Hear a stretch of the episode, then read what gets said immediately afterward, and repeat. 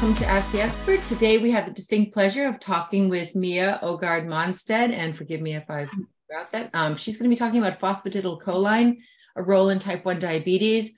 Very interesting concept, um, one that I've spoken with um, a couple of people at the Bartholin Institute, uh, particularly uh, Karsten Buschard, um, in the past, and it's really exciting to talk um, to her about her work. She's a new, she's a trainee, or actually a newly minted PhD, and um, so she'll have some very cutting edge uh, work to share with us.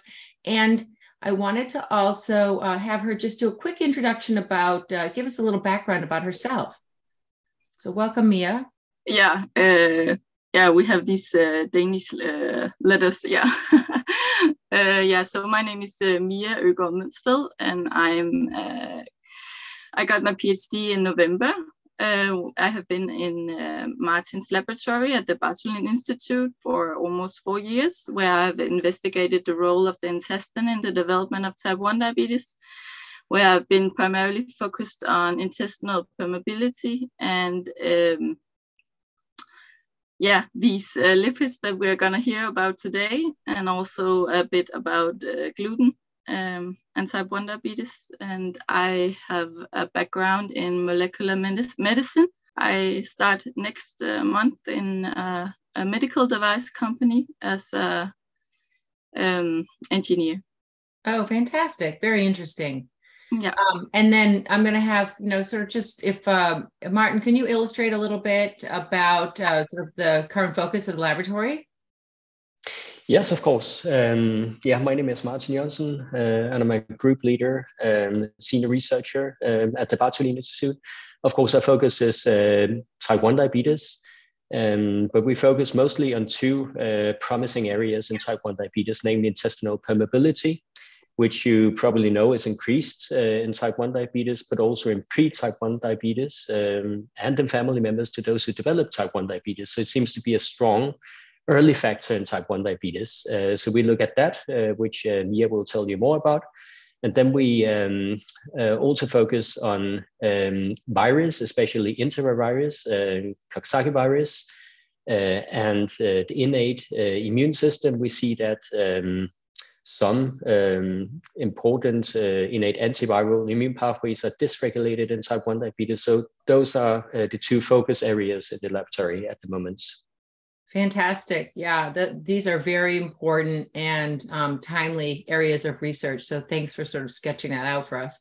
Okay, You're so welcome. let's have Mia, um, you know, take it away here and uh, discuss her work.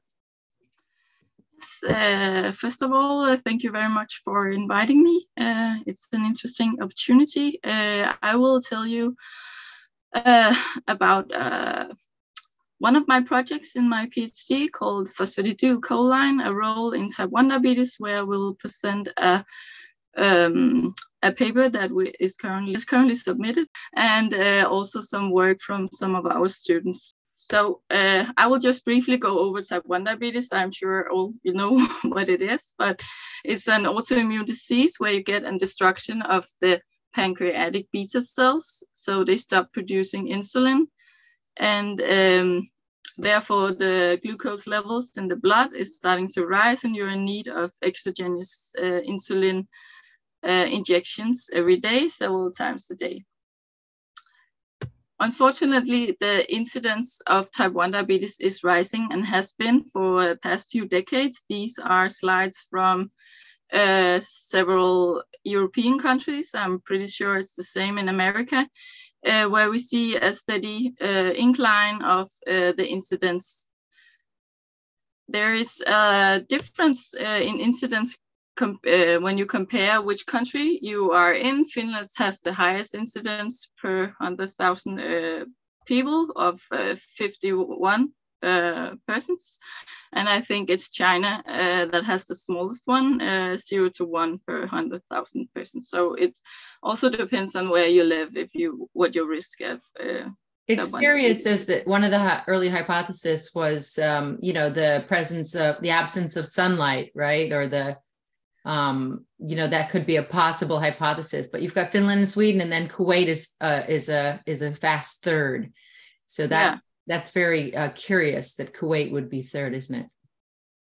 Uh, yeah, sure. Uh, it's not really my specialty, but uh, it is. Uh, uh, there is at least a lot of Scandinavian countries on top of this list. Um, right. Yeah. Well, let's see. Let's let's talk. Let's just plant that seed um, as you start to talk about the phosphatidylcholine, and yeah. have people thinking about what that might, how that might fit. Um, so uh, we have a great treatment for type 1 diabetes with these insulin injections, but unfortunately uh, the mortality is still increased uh, for patients. Uh, here you see the life expectancy um, in the different age groups where you are diagnosed, and uh, I think it's from, I think it's from Sweden uh, if you get diagnosed before the age of 10, you'll actually lose about uh, 18 years of uh, life expectancy, though. So that's quite a, a, high number. And this is very much related to the complications you can get uh, when you uh, have type 1 diabetes, like strokes, uh, but also ret retinopathy, kidney disease, neuropathy, and things like that, that also severely affects your quality of, of life.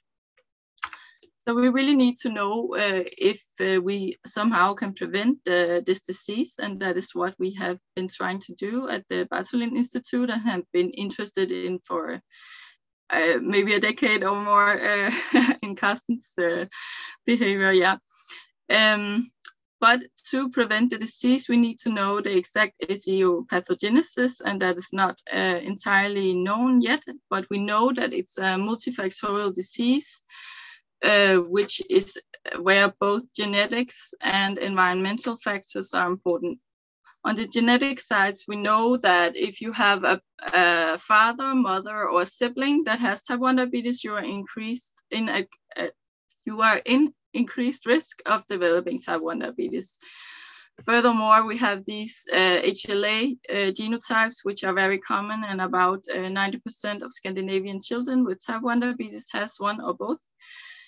And um, in monozygotic twin studies, about uh, 20 to 50% of uh, the other twin also develops type 1 diabetes. So for sure, the genetics are very important.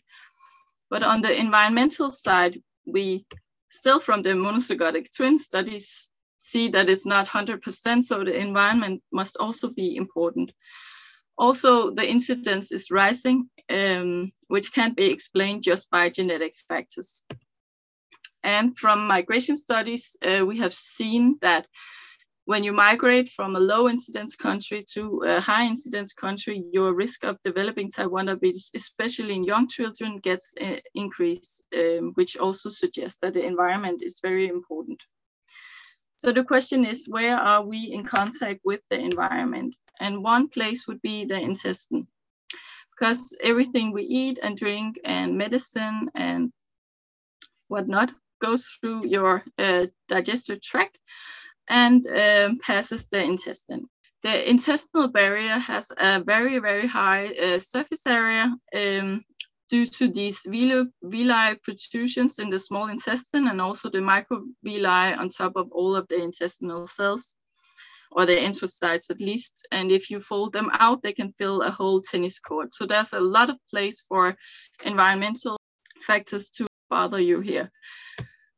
It uh, serves as a self non-self barrier uh, through this uh, thin epithelial lining where you have different cell types, primarily enterocytes, but also goblet cells, which are producing these uh, this mucus layer, and for example, Paneth cells that are producing antimicrobial peptides. So in 2018, the perfect storm hypothesis was proposed for the development of type 1 diabetes to be involved with increased intestinal permeability and aberrant, an aberrant intestinal microbiota and an altered intestinal immune reaction, and that these would facilitate autoimmunity. So uh, as I told you before, I have also done uh, intestinal permeability experiments, but we will focus on this uh, phosphatidylcholine, um, especially in the mucus. So phosphatidylcholine is a lipid class where you have two fatty, acids, which can be of varying length and with several um, double bindings. And this confers uh, both uh, the function of the species, but also uh, the hydrophobicity. Then it has a glycerol background, backbone, a phosphate group, and a choline head group, which is hydrophilic. So why are we interested in phosphatidylcholine in type 1 diabetes?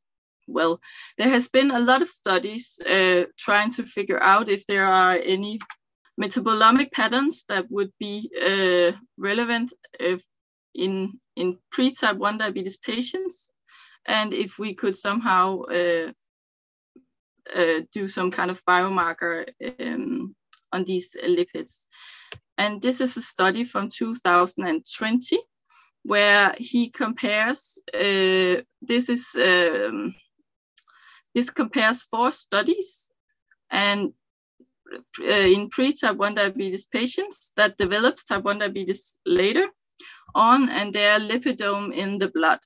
And what we see here is the consensus effect. So if a, a given lipid species has been observed several times, decreased, then it gets more blue. And if it's increased, then it gets more red. And you can see here for the phosphatidylcholines or PCs, that is generally blue.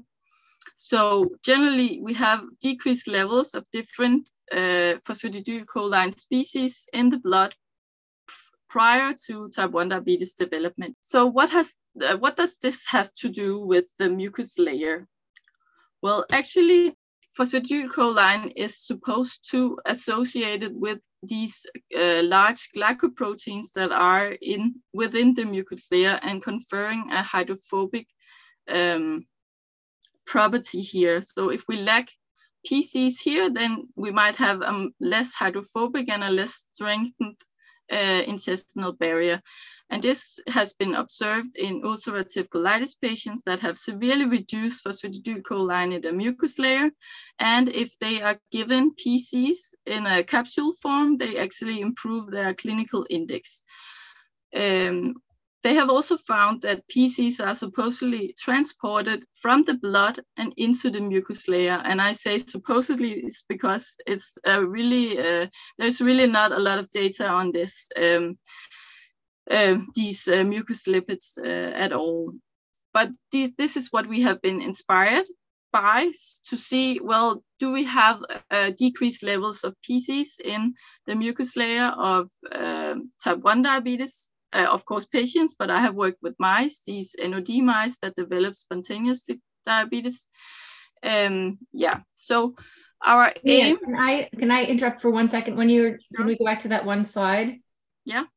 So when there's a lack of PC, then yeah. does that um, result in sort of the mucus being um, uh, less, um, you know, strongly applied to the enterocytes?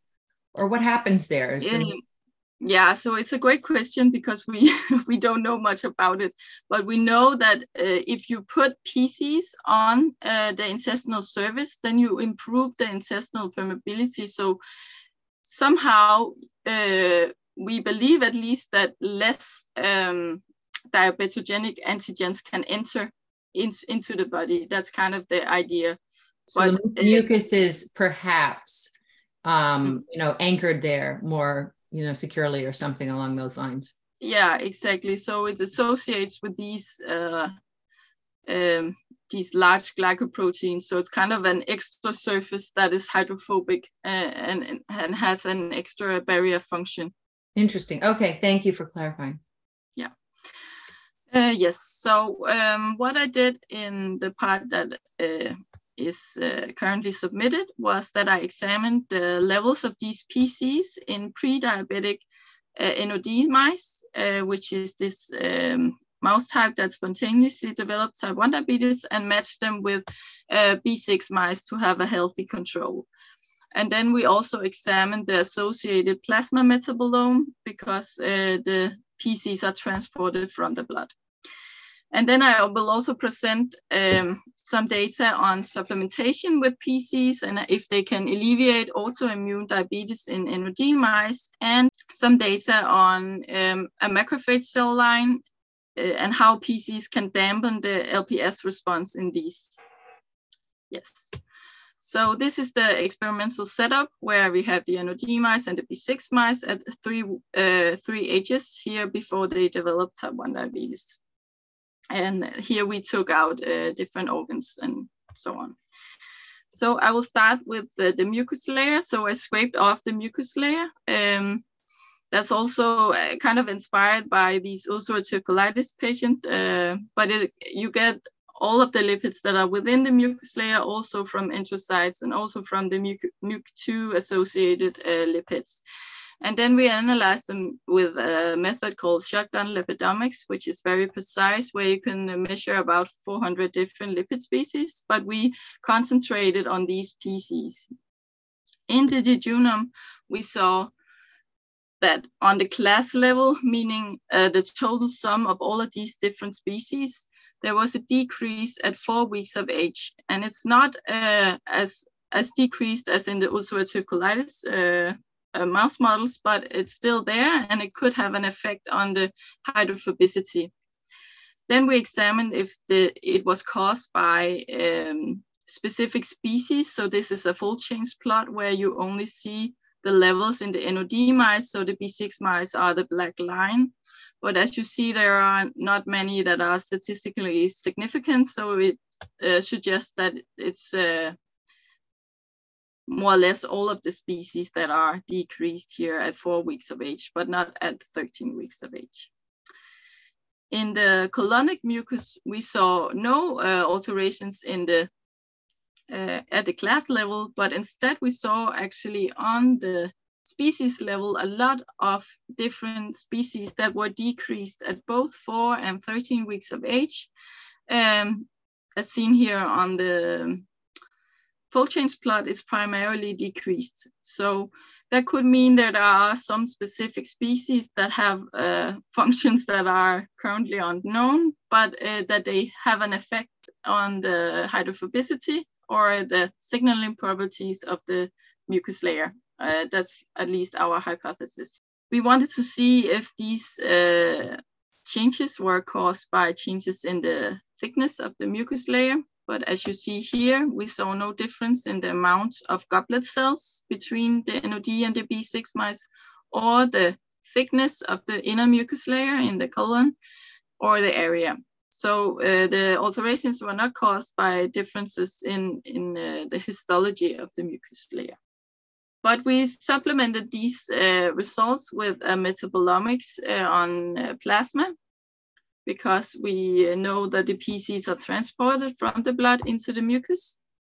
And here with focus on the PCs, we saw a decreased levels of three PC species um, at young age here, uh, 34, 1, 64, 4, and 38, 6. And one was uh, increased in the NOD mice. But what I noticed was that this specific species called PC364 was also decreased at, in the colon, colonic mucus at 4 and 13 weeks of age. And if we go back to this consensus plot, this is actually also the only PC species here, uh, 36 uh, length and four double bindings that has a consensus effect of minus three. That means that three uh, studies have shown that it's decreased at, the, uh, at pre-diabetes.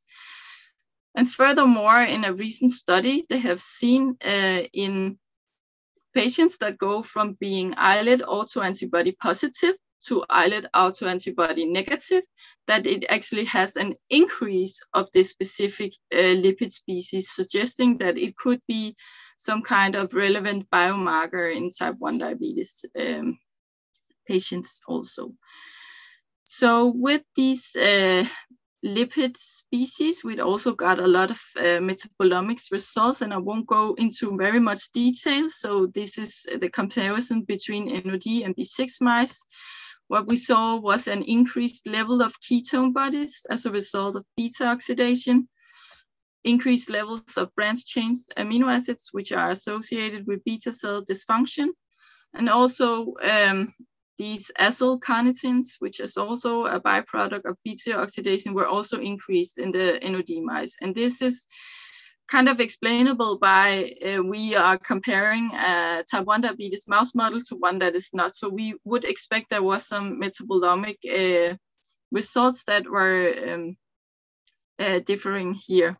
So we also did a cecal microbiome analysis by sequencing uh, the variable region 1 to 8 of the 16S rRNA in the cecal, micro, uh, cecal content using the MinION. Uh, and we did that because we know that the, the composition of the microbiota is important for the mucus layer. And it's also been a lot of studies in type 1 diabetes patients where they see altering uh, microbiota. So here we see that we have an altered beta diversity. So we have a significant difference between the microbial communities in the NOD mice here in blue and the B6 mice here in uh, red. So, and it also alters with age, which is uh, fairly normal. When we look at the species that are driving this difference uh, between the mice, we can see here a lot of species. I will only go into uh, a little bit of detail here. Uh, this specific species, Anaerotruncus, was completely absent in the B6 mice, and Allobaculum and Turicibacter was completely absent in the NOD mice. And these three species are both uh, negatively and positively associated with short-chain fatty acids. And short-chain fatty acids are beneficial for the gut and also induces a tolerogenic uh, immune response. And, it's, and short-chain fatty acids are also uh, decreased in type 1 diabetes patients. So we see kind of the similar here, um, uh, at least uh, from this perspective. So this was uh, what we have currently submitted, uh, and hopefully we will get it out soon. so I will jump to the next experiment where we wanted to see if we could supplement the NOD mice with PCs. So we uh, got a PC cocktail, which was which is derived from eggs, and also choline because it's a precursor to PCs, and then supplemented into the diet. Um, so we gave this diet from three to four weeks and until the end of the experiment, about uh, 217 days. And this was, of course, because we have these observance of uh, decreased levels of uh, PCs. So might it could be a relatively easy experiment to see what effect does this have on the diabetes incident. But unfortunately, um, we were not able to see any difference in diabetes incidence. Um, as seen here on the incidence graph, they developed type 1 diabetes at the same time and got the more or less the same incidence. And this could be, of course, uh, just because that's how it is, or because we are not supplying in the right way. Maybe it should be directly into the veins, or uh, because it's a cocktail of PCs. So we know from other experiments that these specific species, like 36-4, have specific functions. So maybe this cocktail doesn't have the correct um, distribution of lipids. So um, one of our master students conducted a, a cell experiment uh, concurrently with the mice experiment just showed, where he stimulated macrophages with PCs, either the cocktail that was also incorporated uh, into the diet, or uh, 36-4 because of our interest in that. And then he removed the PCs and stimulated with LPS conducting an inflammatory response. So what he saw was that uh, in the in the medium, he uh, measured NO, which is an inflammatory response marker. And what he saw was that uh, when he doesn't um, treat with LPS, we don't get any NO if we treat with a physiological level of uh, LPS, then actually 36.4 is able to reduce the NO response, also to a higher degree than the cocktail. And if we are in very high levels of LPS, then both the cocktail and the 36.4 reduces the um, NO response. And he was able to verify this uh, with qPCR on INOS and also TNF alpha, which I have on, uh, on this slide, um, where you can see also without LPS, um, the 36-4 is actually reducing uh, INOS levels in the cells. Um, and also uh, here with the treatment with LPS. And interestingly, he also observed that when he treated with 36-4, he actually got an anti-inflammatory response uh, with the production of IL-10 um, without any LPS. So it was not strong enough when the LPS uh, stimulants were also on it, but he got a pretty strong uh, response um, when they were untreated. So 36-4 definitely has uh, anti-inflammatory um, properties, which has also been shown by others, um, which uh, is kind of interesting when you also think about the current literature of type 1 diabetes and uh, these um, and this uh, specific lipid species. So to uh, conclude, in the large mouse experiment, we saw these aberrant or decreased levels of PCs in the mucus layer. And they were kind of related to plasma uh, levels of PCs, or not to the same degree, but at least we were able to focus on this 36-4, which is relevant for human type 1 diabetes. It was not uh, related to alterations in mucus histology, but we also observed uh, alterations in the microbiome, which were uh, related to short chain fatty acids production, which is also seen in uh, type 1 diabetes. Unfortunately, the diet supplementation with a cocktail of PCs did not reduce uh, diabetes incidence. It could, of course, be very interesting to see if the 36-4 would have uh, the effect, but uh, it's very expensive to have uh, such a um, a clean, it's not called clean, um, like 100% PC 36-4 is very expensive. Yeah.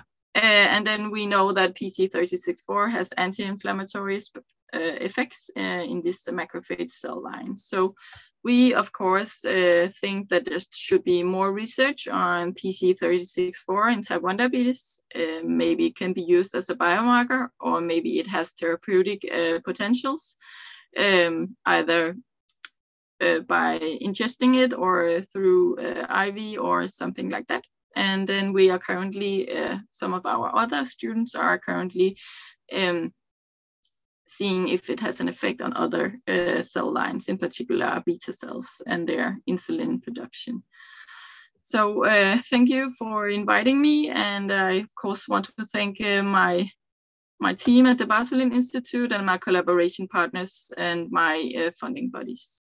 That's fantastic. Thank you very much, Mia. I, you know, I, I wondered if anyone had thought about doing the experiment where you um, replace or, you know, um, somehow enhance the missing um, bacterial species and then add the PC. What do you think about that? Yeah, that could uh, be interesting. Uh, I, I'm really when you um, these uh, ulcerative colitis uh, patients they get a uh, specific capsule that is uh, only degraded in colon and i would really want uh, to be able to do that also in mice. Uh, i think that's not really so easy because we just supplemented it with the diet. So it might have been broken down in the small intestine and not reach the colon uh, I know there has been a lot of study manipulating the microbiome, uh, specifically inducing short chain fatty acid production through fiber diets, and it has a positive effect on the diabetes incidence in NOD mice at least.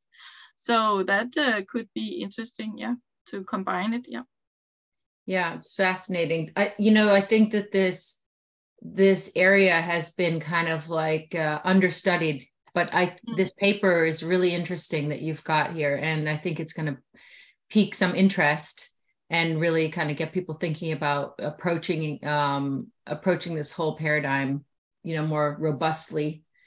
Um, I didn't know if uh, you Martin wanted to join in at any uh, and have a few uh, and have some input in terms of like what's going to happen. You know, you're heading out to your um, next stage of your career? I mean, is there, you know, what's happening after you go in the laboratory or?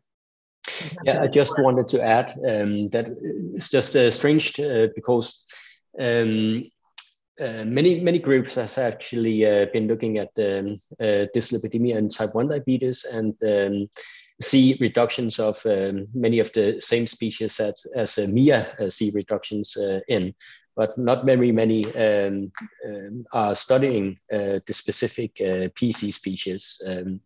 Um, but they, they seemingly have a strong anti-inflammatory effect. So I think it's important to try and characterize these PC species that we see reduced um, uh, both in serum and uh, in the mucus layer um, in uh, pre-type 1 diabetes. Um, I think it's important to focus in on this uh, pre-diabetic um, phase, right? Um, because um, the, the things we, we see um, changed uh, in that phase, yeah, there is a bigger potential to, to prevent type 1 diabetes with, these, with these things. Yeah, absolutely. You know, and with the advent of teplizumab and its acceptance here in the US by the FDA, right, that also, you know, kind of um, incentivizes people to look very closely at the prodrome and what's happening as uh, people uh, head towards a diagnosis of di- diabetes so that perhaps there might be um, you know multi multi drug approaches to stop that progression I wanted to, you know, I also found that it was fascinating that um, there was no histological changes when you looked at the NOD mouse in the gut. Um, I wondered if anyone, if you know if anyone has done the work in uh, human samples um, that are associated with type 1. Uh, lipidomics in the mucus yeah. or well looking at the sort of the you know the you guys looked at the histology of the gut and you noticed yeah. you know there was no real change in the in the number of goblet cells or the thickness of the mucus. And i don't know i haven't seen that. I just didn't know if you did because it's more in your realm of research. i don't think there is any mucus histology out there from uh, type 1 diabetes patients no. Yeah it would have to be the uh, samples right of the um, post post mortem mortem samples yeah in general, but it's also the mucus layer is very difficult to um, to uh, perform histology on because it's just get gets ripped ripped off in the colon you i measured the inner mucus layer which is also very commonly done mm-hmm. but uh, the outer mucus layer is also important but uh, that's you can't really analyze it uh, like that mm-hmm. yeah were you going to add something martin yeah um, well, in general, um, we, we do see uh, changes um, in the um, intestinal um, in the intestine in uh, NOD mice, but not that much in uh, in humans. Uh, we see enteropathy in um, the pre-diabetic phase of uh, NOD mice, which we can uh, reduce, for instance, with a gluten-free diet. Um, so we can actually increase the surface area. We can increase the um, uh, villus to crypt ratio um, in the small intestine with um, yeah just um, avoiding uh, gluten um, in utero. So um, but but I don't think that um, the same changes are present in human uh, type one diabetes as uh, as we see in the in the NOD mice. Yeah, I just didn't know about that literature, whether or not people had extended the the work into human samples. Um, well, there's room for inquiry, I guess. Mm-hmm. So this was really great, very interesting. Um, you know, thank you very much uh, for presenting this work, Mia. It was really, um, really fascinating, and uh, I think that uh, it will be it'll be viewed and and and um, talked about. I think in in some circles that are that are really, um, you know, looking at this um, interface, which is an important one. Mm-hmm. Thank you very much, and I hope you guys have a great rest of your day.